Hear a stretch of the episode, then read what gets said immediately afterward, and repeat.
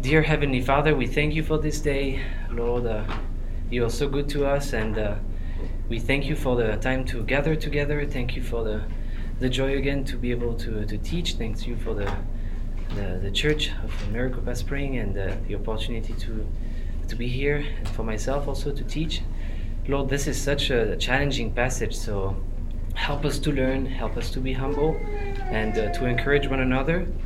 Help me to explain what uh, I believe to be true of your words, that uh, we would have uh, learning and uh, understanding of each other.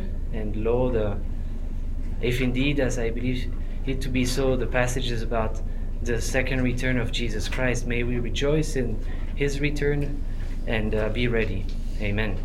Amen. Okay, so the passage is called the Olivet Discourse. This is the discourse that Jesus pronounced when he was on the Mount of Olive, and so that's why it's called the Olivet Discourse. It's uh, found in Mark 13, and it's also found in Matthew 24, 25, and Luke uh, 21. And so, uh, in the handout that you have, you'll see that uh, I have prepared what's called a, a harmony of the Gospels. This is basically when you have a passage in Matthew, Mark, Luke, uh, they are called the Synoptic Gospels, and uh, oftentimes, if you have one section in, in Matthew that talks about something, it will have a parallel passage in the other two Gospels. And so, uh, over here, we have the three, the three uh, Gospels, and we have the Olivet Discourse. So you'll see it's quite fascinating, and that's really how I went about studying this text. Is what are the insights that I can get about this passage in Luke, and then in Mark, and then in, in, Matthew, because whatever I believe it teaches, it has to do justice to all three texts. You can sometimes have a view, and it works pretty well in Matthew, but it just doesn't align with Mark. That cannot be right. And, uh, and sometimes you have something that's said in, in, uh, in Luke, and then in Mark he paraphrases, and it really helps you to see oh, so this is a synonym, a synonym for something else and uh, it helps us to understand. Um, so you will see, we will basically read Mark 13, and as we study, uh, I will be um, saying, hey, uh, check out the Mark ver- the, the version of Matthew. It says uh, this, and it glean, we glean more insights. Um, this passage is basically, in my understanding, it concerns two things. It concerns something that we will see called the tribulation. And then there is the coming of the Son of Man. Those two things. And uh, in First uh, Peter, it says that the prophets of the Old Testament they they prophesied about the coming of Christ, the first coming. And, and then once they had written it down, they would just look at what they wrote and try to figure out, the text says, what was the time and the persons or the circumstances that was uh, concerning what they wrote. So can you imagine uh, Isaiah writing Isaiah 53 and then he will bear the iniquity of many? What is that about? When? Who? So they thought, no, that can't be the Messiah. It has to be Israel because they couldn't conceive that Israel, that the Messiah would be cut off. And, and so when it comes to that text, we basically get a lesson of humility where we think they should have known, like it's, it's a piece of cake, it's Jesus, right? He died on the cross. How could they not see it? But, but it was not so easy to see it, for one. And then two, they didn't have the retrospect to look and see, oh, that's what it meant. And so for them it was hard to know the time and the circumstances of people. So here you go again. Now this is a passage that's a, a, prophecy that's future from the time of Jesus speaking this discourse. And then today Christians are really having different views. What is the time of the tribulation? What is the time of the coming of the Son of Man? Who is the Son of Man? Is it Jesus Christ in, in person as the second coming in person, or is he Christ coming in, in, a, in a judgment way where he's not actually personally coming? And what are the details of the circumstances and even the timeline specifically? To make it to make to make it even more difficult, you have two paths here. You have one path that's called the beginning of sorrows, or the birth pains. These are the beginning of birth pains also birth pains. And then there's another part that's called the Great Tribulation. And so you have all kinds of views, and that's really part of the introduction to show that it's hard. So there is a, I was listening to many teachers this week, and, and uh, MacArthur writes that uh, the interpretation of the Olivet Discourse, quote unquote, is uh, and is not an easy undertaking. And MacArthur, he's a he's someone with a lot of experience, and he says that's not easy. You have R.C. Sproul when he taught the series on um, the Olivet Discourse in Mark 13. He said that you have all kinds of uh, um, difficult issues in this passage. And Alistair Begg says that this is a theological minefield.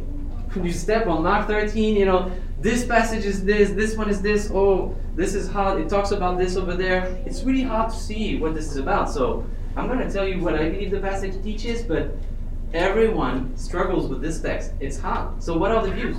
Well, there is the view that there is the first coming of Christ with the cross, and then in 70 AD, there was the destruction of Jerusalem. The Jews were, were killed, about a million, and the city was destroyed. Temple was burned down. The stones were all separated, and uh, and the Jews went into exile. A lot of what that sounds like what we read in the passage. And then there is the second coming when Jesus comes back. The second coming. And before that, one view holds which is mine, that there is a seven year tribulation that precedes the coming of Christ and has miraculous signs. So here is how the text is interpreted.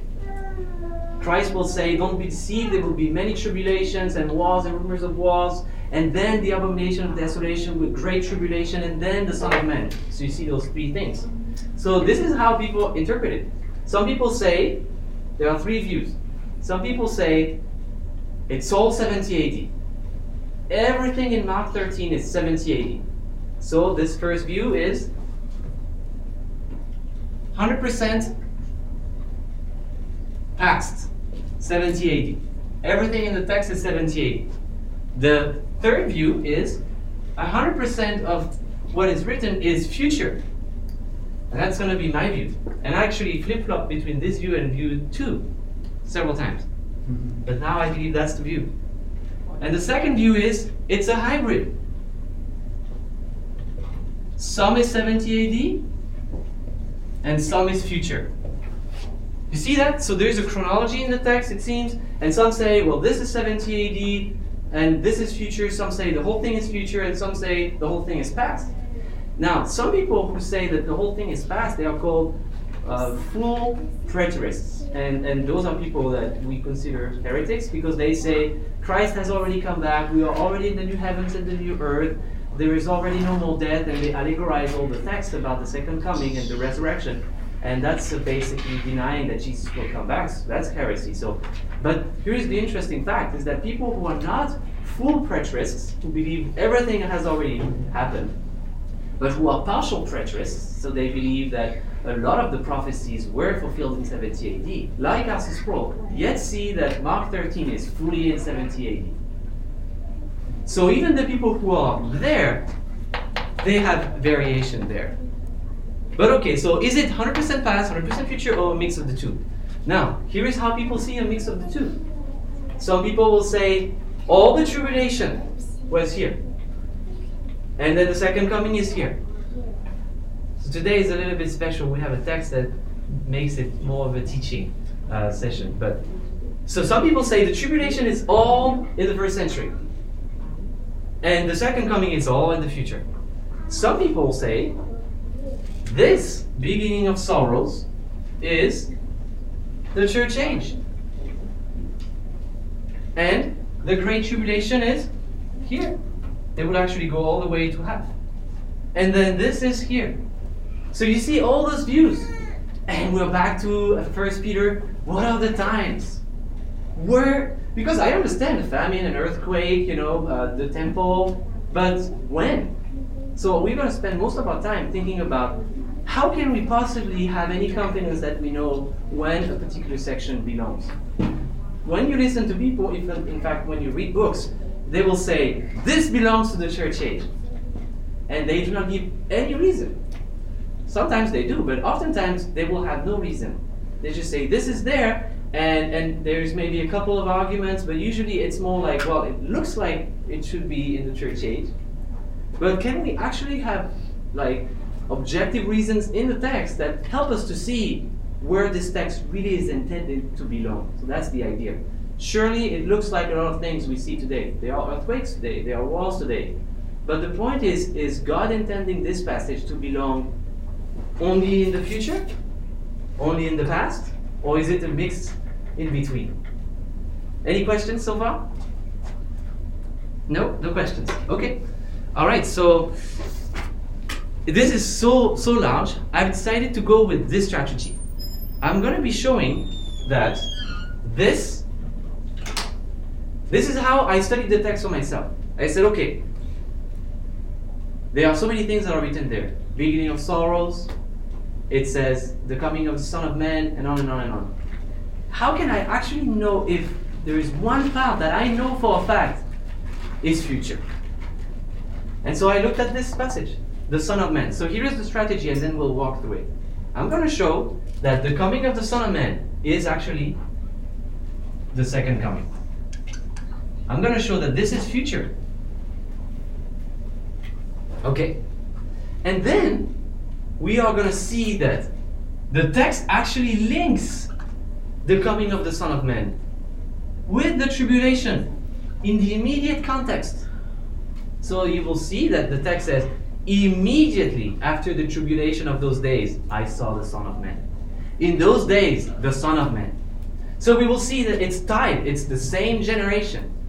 And so what happens? If you see that the Son of Man is future and this is tied, then where is that going? In the future as well. And then what we will see is that every single one of the terms that are used about the tribulation that describe what the tribulation is like, we will see that every single one of them they actually, with the whole study of Scripture, they actually all belong to the future. So we will be sure that the whole thing is future. We will be seeing that it's the seven year tribulation that precedes the coming of Christ. All right, so let's start with the text. So we're going to read Mark 13. We're starting on this uh, uh, page 1 on the very left column. I have some subtitles in gray that are not inspired but that help to see what's going on. And in, interestingly, all the views agree by those subtitles. So they just help to see what the subsection is about. So Jesus foretells the destruction of the temple. Mark 13. And he came out of the temple. As he came out of the temple, one of his disciples said to him, Look, teacher, what wonderful stones and what wonderful buildings. And Jesus said to him, Do you see these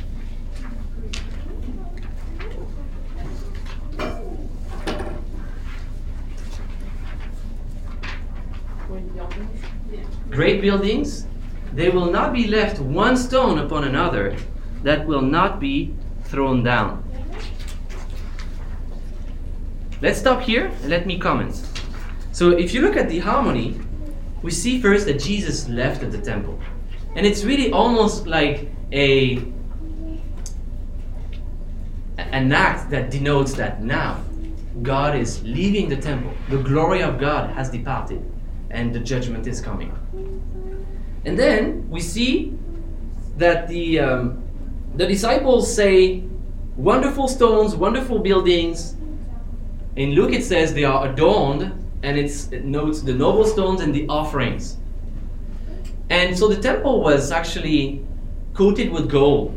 It was extended by Herod. And from afar, it looked so shiny in the sun that people could not look at it. And usually, when people comment on that text, they tend to say, Oh, wow, the temple was amazing. That's uh, really impressive. But from the context, it seems to me that actually Jesus is not pleased with what he sees. Let me explain. You know what happened just before the discourse? There's Matthew 23, where Jesus is blasting the Pharisees. he blasts them and he says, You devour widows' houses. You are washed, whitewashed tombs. And for the whole chapter, he says, You are evil. And at the end, he says, Your house is left desolate.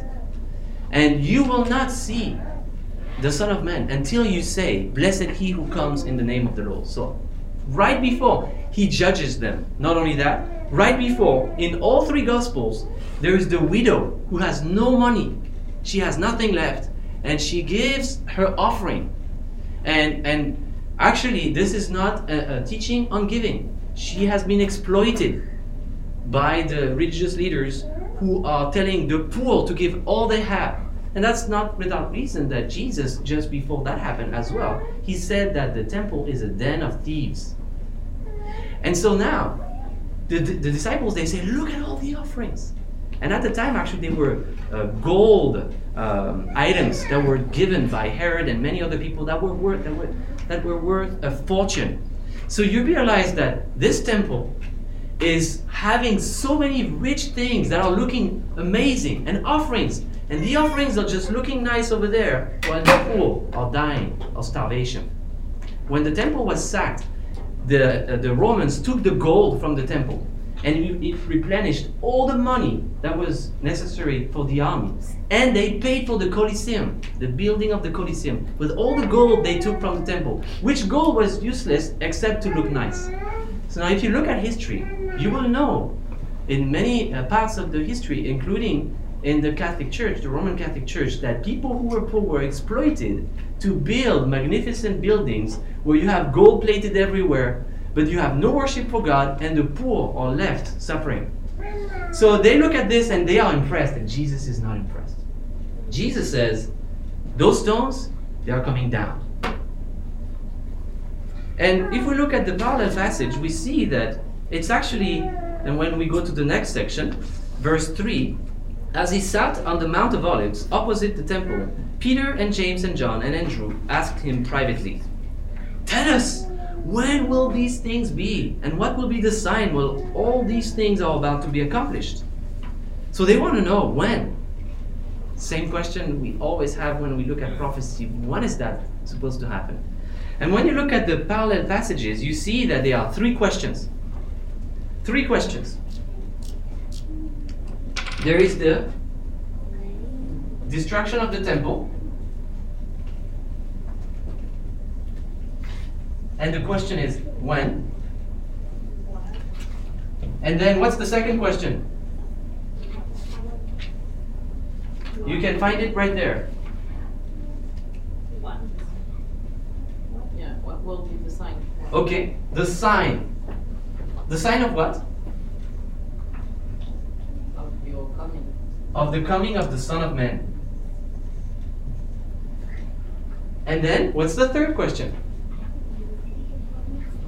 The sign of the end of the age.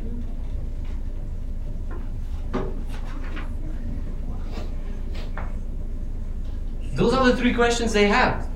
For indeed they thought, when this present temple is destroyed, Christ will come and it will be the end of the world, the end of this age, and the kingdom will be ushered. If we look at parallel passages, it says that they thought, in Luke, it says they thought that the kingdom of God would appear immediately. So they thought, okay, so this is all happening right now in, in our generation. Uh, and so that's their question. Now we'll see the answer of Jesus Christ. and Jesus began to say to them, Let me take my phone so I can track the time. See that no one leads you astray. Many will come in my name, saying, I am he, and they will lead many astray. And when you hear of wars and rumors of wars, do not be alarmed. This must take place but the end is not yet. For nations will rise against nation, and kingdom against kingdom. There will be earthquakes in various places, there will be famines. These are but the beginning of birth pains. Be on your guard, for they will deliver you over to councils, and they will you will be beaten in synagogues, and you will stand before governors and kings for my sake, to bear witness before them. And the gospel must first be proclaimed to all nations. And when they bring you to trial and deliver you over, do not be anxious beforehand what you will say. But whatever is given to you in that hour, but say whatever is given to you in that hour, for it is not you who speak, but the Holy Spirit. And brother will deliver brother over to death, and the father his child. And children will rise against parents and have them put to death. And you will be hated for my name's sake by all, or by all the nations, as the parallel text says. 13. But the one who endures to the end will be saved. Then there is the abomination of desolation. We turn to page 3. But when you see the abomination of desolation standing where he, note it's a he, where he ought not to be, let the reader understand. Then let those who are in Judea flee to the mountains. Let the one who is on the housetop not go down, nor enter his house to take anything out. And let the one who is in the field not turn back to take his cloak. And alas for women who are pregnant and for those who are nursing infants in those days.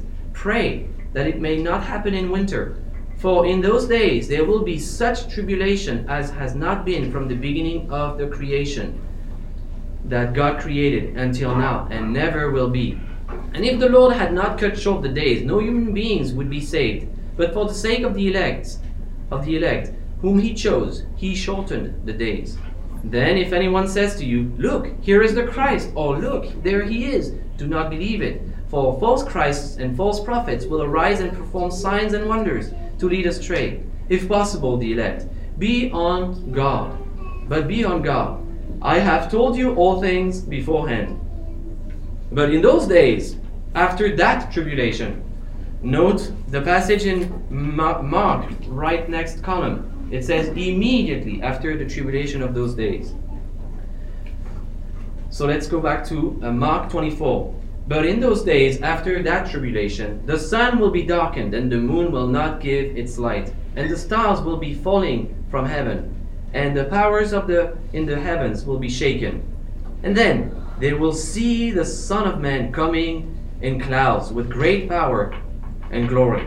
And then he will send out the angels and gather his elect from the four winds, from the ends of the earth to the ends of heaven. From the fig tree, learn its lesson. As soon as its branch becomes tender and puts out its leaves, you know that summer is near. So, also, when you see these things taking place, you know that He is near at the very gate. Truly I say to you, this generation will not pass away until all these things take place. Heaven and earth will pass away, but my words will not pass away. But concerning that day and that hour, no one knows, even the angels in heaven, not even the angels in heaven, nor the Son, but only the Father. Be on guard, keep awake, for you do not know when the time will come. It is like a man going on a journey, when he leaves home and puts his servants in charge, each with his work, and commands the doorkeeper to stay awake. Therefore, stay awake for you do not know when the master of the house will come, in the evening or at midnight or when the rooster crows, or in the morning, lest he come suddenly and find you asleep. And what I say to you, I say to all stay awake. So, we will start by finding out whether or not the passage is about the second coming of Jesus. I think we would all agree if indeed this passage is about the return of Jesus, we want to understand that correctly and we want to rejoice in that. And so I have um, several reasons on page one that explain why this passage indeed talks about the second coming of Jesus Christ. So the first reason is that the Greek term, you know, when it says you will see the Son of Man coming, the Greek term for coming is the parousia. It's the Greek term. And all the instances of the New Testament for parousia, they talk about bodily presence. So Paul would say, for example, I'm sending to you uh, Titus and other people, and they, they are parousia, they are coming to you.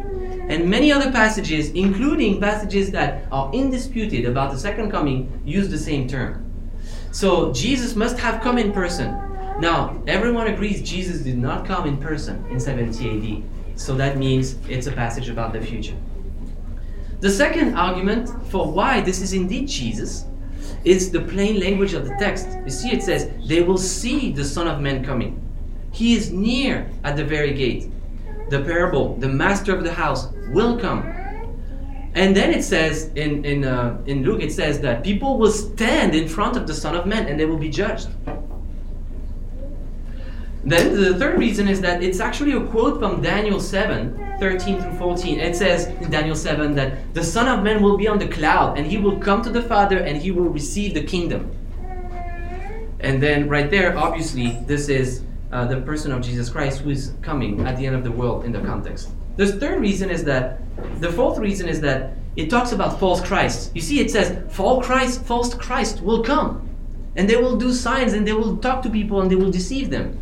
So this this uh, warning best contrasts with an actual coming of Jesus in person, to contrast with the false ones. Fifth, the events with his coming, things that never happened in the past. The angels gathered the elect. That didn't happen in 70 The powers of the heaven will be shaken. That also did not happen.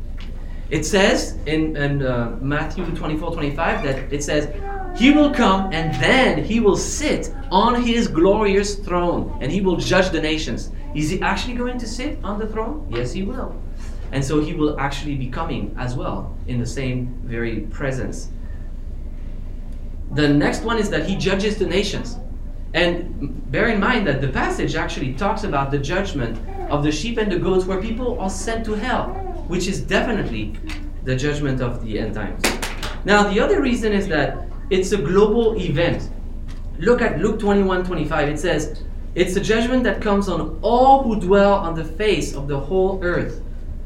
So the people who say it happened in 70 AD, well, they say the judgment was on Israel. But it says here, on those who dwell on the whole earth. And in case we have any doubts, it also says distress of nations. So what happened in 70 AD is that the nations gathered against Israel. And who was in distress? Israel. But here it says distress of nations. How can that be? That's not 70 AD. But the second coming, we know that the Bible says people will have distress everywhere as God judges the world just before Christ comes back. And then it says, No one knows that day or hour. But that seems to be against the idea that Jesus uh, was telling them that within their, their generation he was going to come back because he doesn't know the day or the hour. And the parallel passage talks about seasons, so even that uh, would imply that he didn't know the season. He just knows it's happening in the future when he talks about it. He doesn't know when. And then in Luke 21 28, it says, um, You will see the Son of Man coming, your redemption is near. There was no redemption in 70 AD. The Jews were slaughtered. There was no redemption. But again, for the second coming, there is redemption. When you look at the parables, uh, reason 9, centered on Jesus' return and blessings for the saints, look at what it says. The kingdom of heaven will be like ten virgins. You know, they are like the foolish and the wise, and then they prepare to see the bridegroom. Well, did they actually see the bridegroom? No, they did not if it's 70 AD. But if it's the second coming, yes, they will meet the bridegroom. Or what about the uh, the uh, parable of the, the the different parables about the man going on a journey? It says he goes on a journey to get a kingdom, and then he lets servant take care of his business on earth, and then he will come back. So he actually comes back at the end of the world, and he did not in 70 AD. Then there is the analogy of the days of Noah. It says there will be uh, global destruction. In the days of Noah, God saved a small portion of humanity and there was global destruction. Again, it best fits the end of uh, history. It says, until the flood came and swept them all away, so would it be um, with the coming of the Son of Man. Now, look at this one, very important. In Luke 17:30, it's a parallel passage. It talks about the very same uh, persecutions and walls, and it says the Son of Man will be coming, and then it says the revealing of the Son of Man.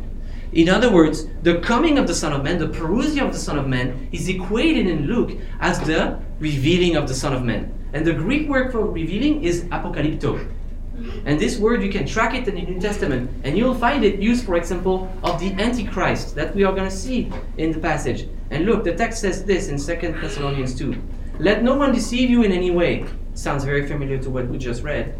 For that day will come, will not come, the day of judgment. That's the context of the passage, the end times, the very last moment before Jesus comes. Unless rebellion comes first and the man of lawlessness is revealed, apocalypto, the son of destruction, destruction, who opposes and exalts himself against every so-called God and object of worship, so that he takes his seat in the temple of God, proclaiming himself to be God. So the two apocalypto must be, they must be the same. What's that? What is the page? That's the page one, and we are on number 11. So the argument is this. You saw in Mark 13, we read when the abomination is revealed, and he, he, it says he, it's a man, it's a person. He is uh, in the holy place. And then here we have, and then if you look at the parallel passage, it says, right? So let me look at this. And so that's on page 3. Um, page 3 verse 14 when you see the abomination of desolation standing where he ought not to be so it's a he he's standing he's doing something that's an abomination and then in matthew it says he's standing in the holy place which is the temple. And right there in thessalonians it tells us that this person is called the son of destruction. He's, uh, he's called the man of lawlessness. He's uh, also revealed apocalypto.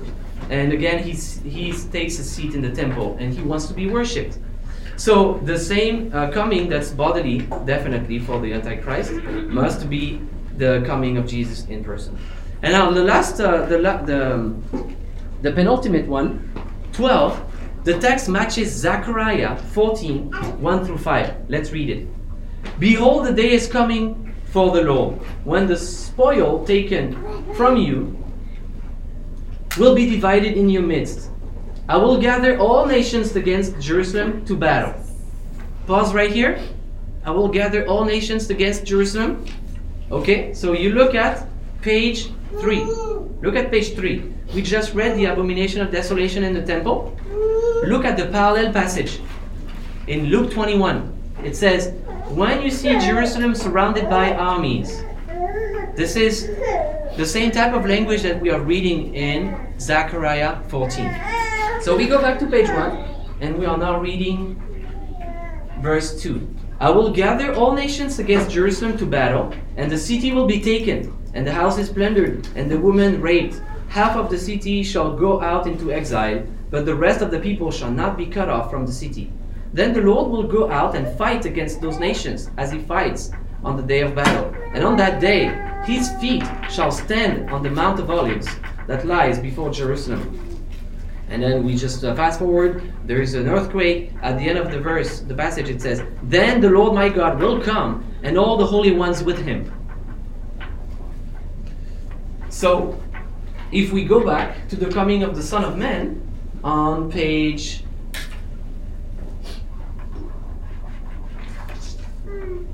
On page 3, you see it says the Son of Man, the coming of the Son of Man, and then uh, in the in the two of the accounts it says the angels come with him. So there is a clear parallel with uh, Zechariah 14 where Jerusalem is surrounded by armies. The Lord come. The, the women are uh, mistreated. People are taken into exile. You have this massive persecution. There's like a massive amount of the city that's destroyed. And then the Son of Man comes to do what? To rescue Jerusalem in Zechariah 14. And he comes with his army. So in Zechariah 14, the Son of Man comes and he rescues the Jews. But in 70 AD, of course, there was no rescue for the Jews. The Jews were massacred. And so we see that it aligns well with this, and this passage is undisputedly recognized as a future passage. So you see again that it speaks of the coming of Jesus in the future. Okay, so now we go to 13. That's the last uh, one for this particular part. And we are going to go to pages 9 and 10. That's the very last one. And uh, that's how I did it. I just looked at what is said, what is the exact language in the Olivet Discourse, and then um, can I find any of these language expression, linguistic expressions in passages about the second coming? And, and sure enough, I did. So you'll see that they match. So that's going to tell us that whatever is in view in the Olivet Discourse is describing, in fact, the second coming of Jesus. You have found this uh, table? So the first one is that we see no one knows the day, and it comes like a thief in Matthew. And then in, Th- in 1 Thessalonians 5, which everyone agrees it's the second coming of Christ, it says, Concerning the times and the seasons, brother, brothers, you have no need to have anything written to you. For you yourselves are fully aware that the day of the Lord will come like a thief in the night. I.e., you don't know when he comes. See, that's the same language. The second part, it says, Stay awake, be sober, do not be drunk. That's in all three pa- uh, Gospels, like uh, you can see in this column. And in 1 Thessalonians 5, 6, and 7, it says, Let us keep awake, be sober. For those who sleep, sleep at night, and those who get drunk, get drunk at night. Same language. And the next section is clouds, eyes will see him, people will mourn. That's what we read. And then, uh, if you look at, uh, for example, another part in the Gospel, in Mark 14 62, it says, Jesus said to the disciples, to the, Jew, to the Jews, He said, I am, I am the Son of God, the Christ. And you will see the Son of Man seated at the right hand of power and coming with the clouds of heaven. Uh, again, First Thessalonians 5, which is about the rapture and the resurrection, it says, The coming of the Lord uh, together with them in the clouds. And you have Revelation again on the clouds, uh, the, the tribes. But even if you actually take, um, if you actually take again the book of Daniel, which talks about the very end, Son of Man coming on the clouds, the same idea, people will see. Uh, but again, we just look at more things, right, to be sure, because you can have some things that are the same in different eras, but if you have everything that matches up, it's like, wow, it must be the second coming of our dear Lord. So the next page, we read, uh, actually, we didn't read, but it's in, it's in Matthew. At the very end of Matthew 24, or 27, 28, it says, So will the coming of the Son of Man be. And then it says, Wherever the corpse is, there the vulture will gather. And when we see Revelation 19, we see that Christ comes, he has a robe, a robe dipped in blood, and then the armies of heaven arrayed in fine linen are following with him. And then verse 21, the rest were slain, that's all the evil nations, and the birds were gorged with their flesh. Same language. Labor pains. We have the parallel passage in 1 Thessalonians 5. Then sudden destruction will come upon them as labor pains. The angels Angels didn't come in 70 AD. They are said to come here. And of course, in Revelation 19, they come with him. The resurrection. Now, this one is important because you've noticed that Jesus, he said, the prophet Daniel talked about that. You remember that? He said, Let the reader understand. It means two things. One, Jesus wants us to understand. He doesn't want us to be confused. He says, Let the reader understand. The second thing that it means is that what he was saying at the time was to be fulfilled beyond the initial audience for the ones that would be eventually reading. And then he talks about Daniel. Now look at Matthew 24 46. When, as I said, he will sit on his glorious throne and he will judge the people, what happens? It says in verse 46 and they will go away into eternal punishment, but the righteous into eternal life. And it's actually a direct allusion to Daniel 12 2 where it says, And many who sleep in the dust of the earth will awake, that's the resurrection, some to everlasting life, but others to shame and everlasting contempt. So the resurrection is implied in the Olivet Discourse. And of course, this is what we see in Revelation 20 when people are resurrected to reign with Christ. Then there is the kingdom. Multiple times it says, He will sit on His glorious throne. You know the kingdom of God is near. It says they will inherit the kingdom. And this is, again, what is said in Daniel. Who can read for us this section? Daniel 7 13 and 14. Behold, with the clouds of heaven there came one like Son of Man, and he came to the Ancient of Days and was presented before him.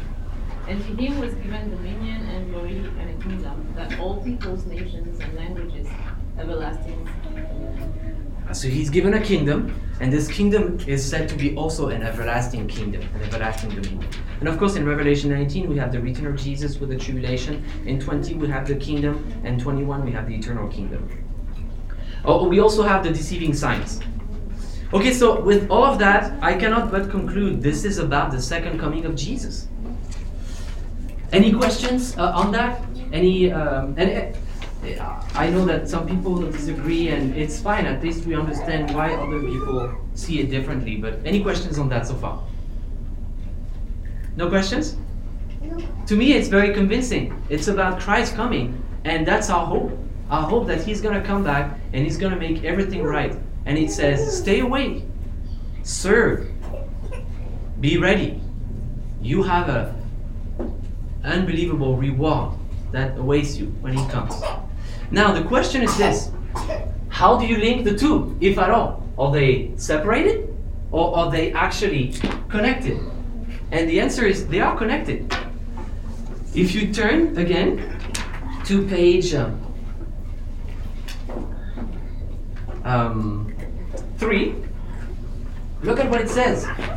There is the tribulation that we just heard about. And then it says right here, who can read Matthew 24 29 on page 3? Right here. Yes, right here. Starts with immediately. Immediately after the tribulation of those days, the sun will be darkened, and the moon will not give its light, and the stars will fall from heaven, and the powers of the heavens will be shaken. Then will appear in heaven the sign of the Son of Man, and then all the tribes of the earth will mourn, and they will see the Son of Man coming in the clouds of heaven with power and great glory.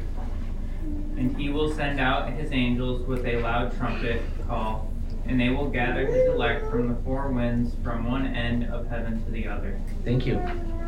So, the only hope, in my opinion, that we have to know when this is happening is to find time indicators in the text.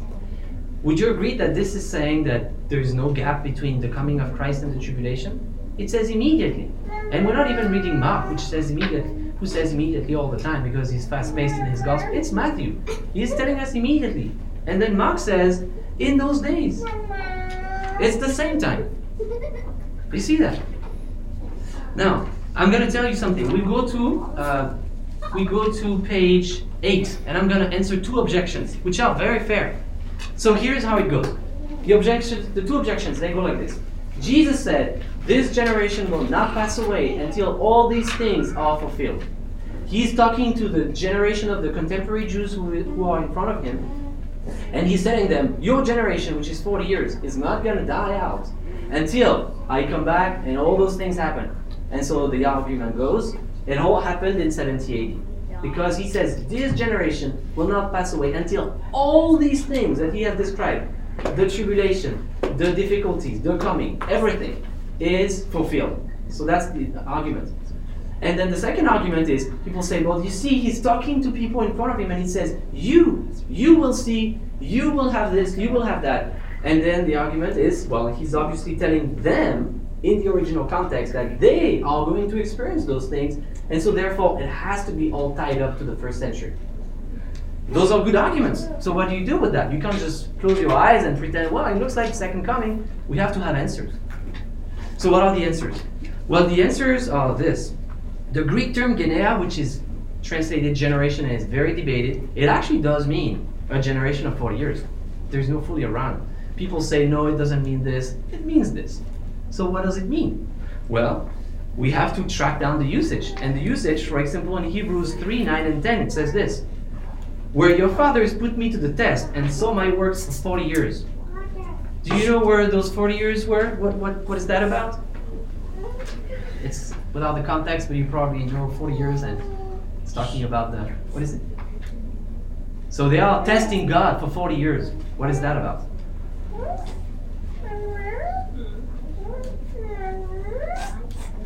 You can turn there if you want, Hebrews 3. But it's basically the Jews testing God in the desert for 40 years, right? And then look at what it says.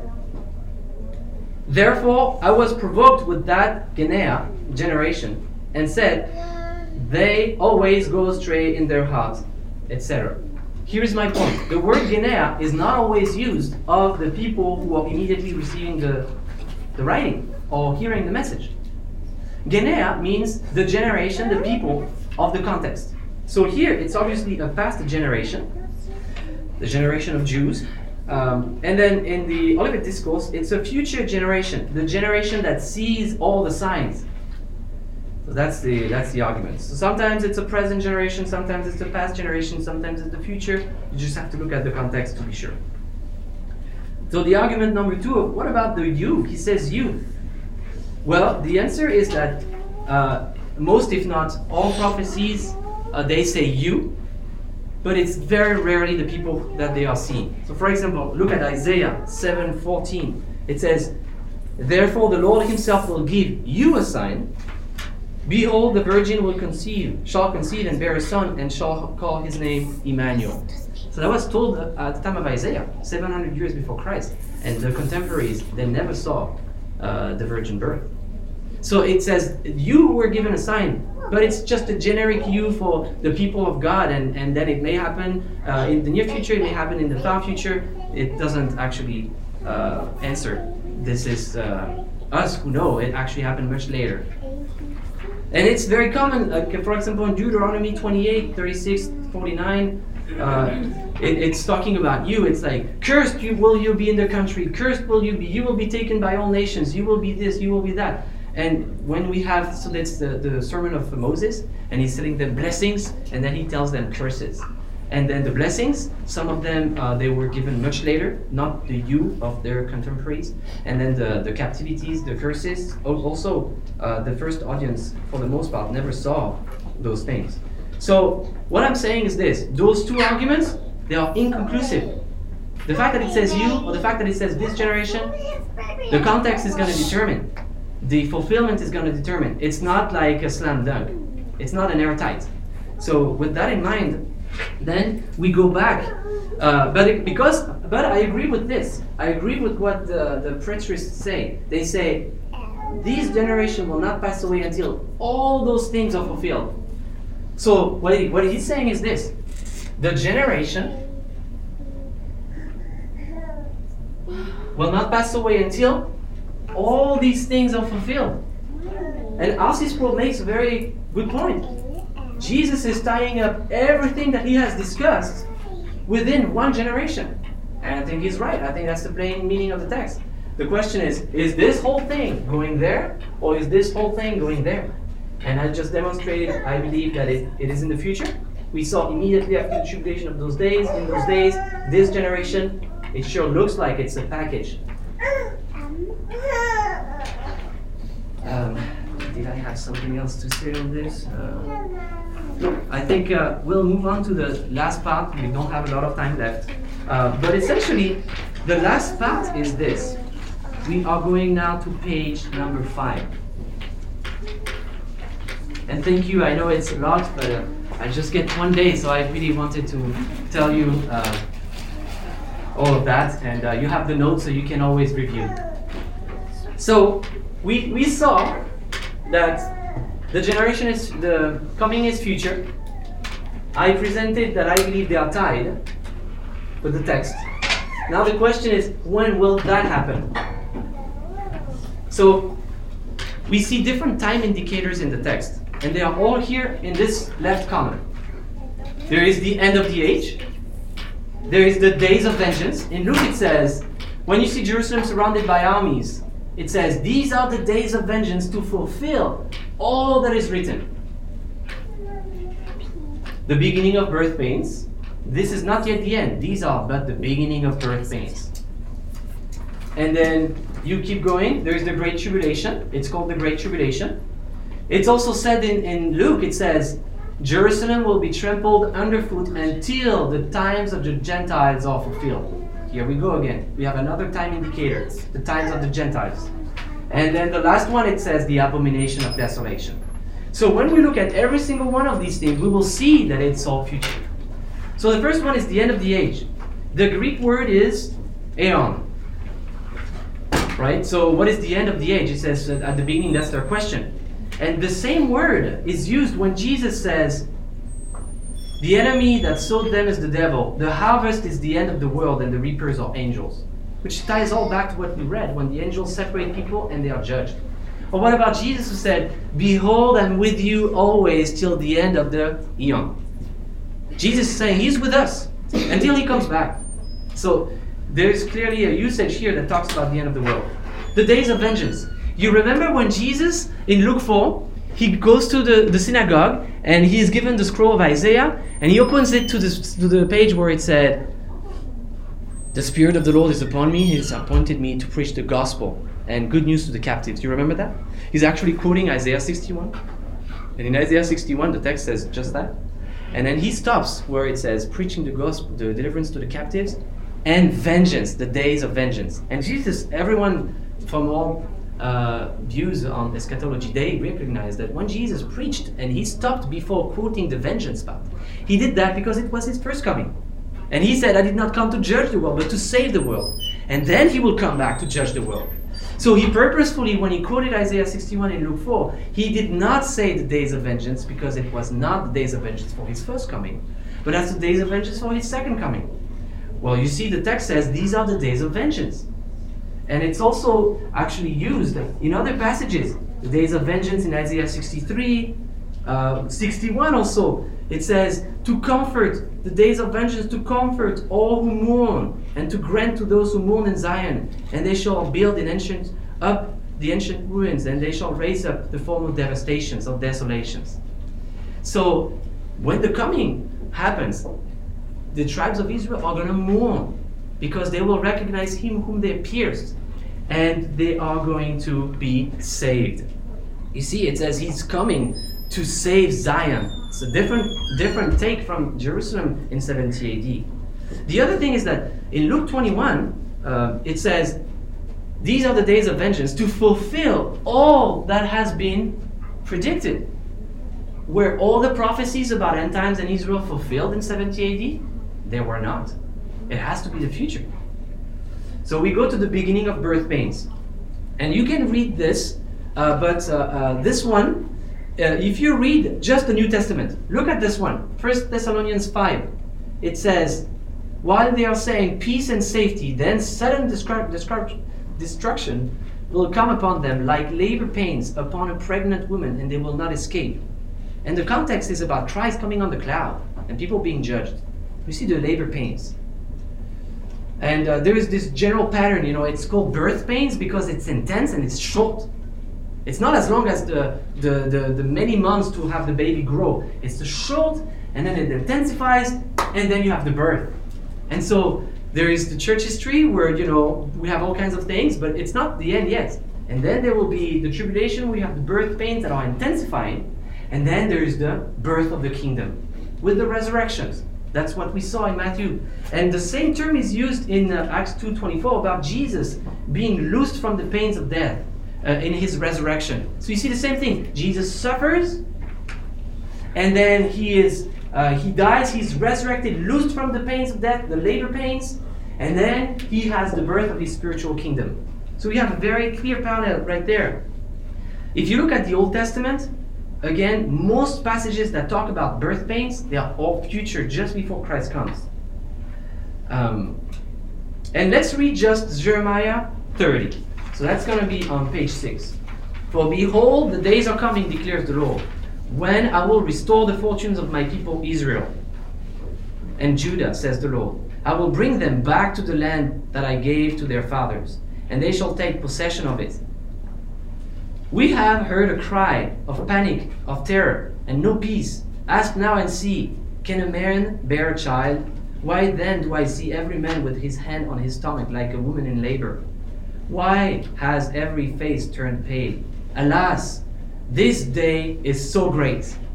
Just pause right there. Look at the next section. The Great Tribulation is called Great Tribulation, such tribulation, great distress upon the earth, and wrath against these people this language of this day is so great, that's the, the day of tribulation. So it says this, verse 7 Alas, that day is so great, there is no one like it. It is a time of distress for Jacob, yet he shall be saved out of it. And then it talks about Christ the King.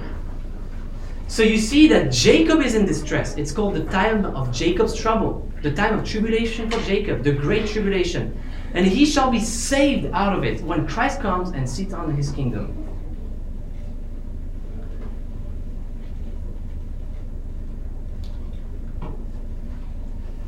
Let's talk about the Great Tribulation in the few more minutes we have. So it says, There will be great tribulation, such as has not been from the beginning of the world until now, no, and never will be. When the Nazi attacked the Jews in the World War, that was worse than 70 AD. There was there were six million Jews that were killed. It was horrible. But the text says the tribulation is going to be worse than anything has ever ever happened, no ever will be. That's not 70 AD.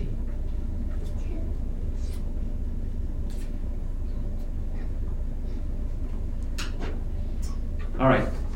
So, one last thing, and you will be able to read about this in the text that I have right there. But I'm just going to tell you uh, like this. So, it talks about the abomination of desolation, spoken of by the prophet Daniel. So, and it says, the Jerusalem will be trampled underfoot until the times of the Gentiles are fulfilled. If you go to Revelation, it's all in the notes it will say, Jerusalem will be trampled for 42 months, 1260 days. And the Gentiles are mentioned in the context. So the trampling of Jerusalem is directly referenced in the book of Revelation, and it says it lasts 42 months.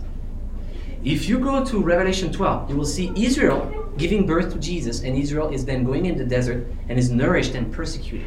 So it's persecuted yet protected by God and nourished. And it says it's gonna last time, times, and half a time.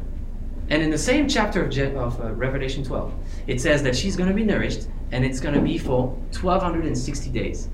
So, what I just said is this I just said that Israel is going to be persecuted for 42 months, which equates 1260 days, which is equated by John himself as time, times, and half time. Now, you have this expression, time, times, and half time. It's actually used by Daniel which Jesus said, look at what Daniel said. And Daniel said the abomination of desolation will happen, and there will be time, times, and half a time where God allows the Jews to be trampled, and then Christ will come. And so when we see, we put that all together, we have this picture. In the future, from now, there will be seven years of intense persecution, and it will be escalating at the half point, where we have this half point of 10 times and half time or three and a half years.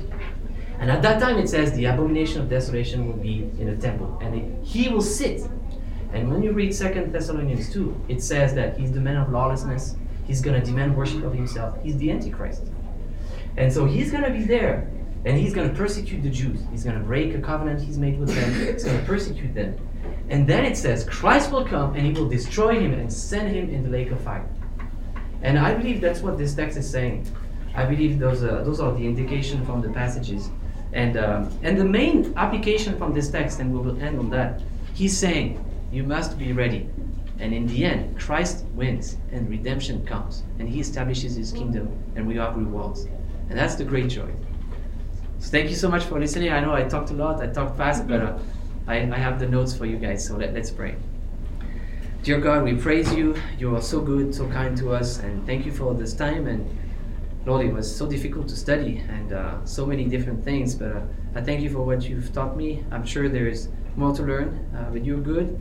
Help us all to learn and uh, to review and to examine what has been said today and uh, see if those things are so in your word. And we thank you, and most of all, we, we rejoice in the second coming of Jesus Christ, who is the King, who has set all things right and it says that they will see the sign of the Son of Man in heaven. And Lord, what a day. We rejoice. And Maranatha. Amen. Amen.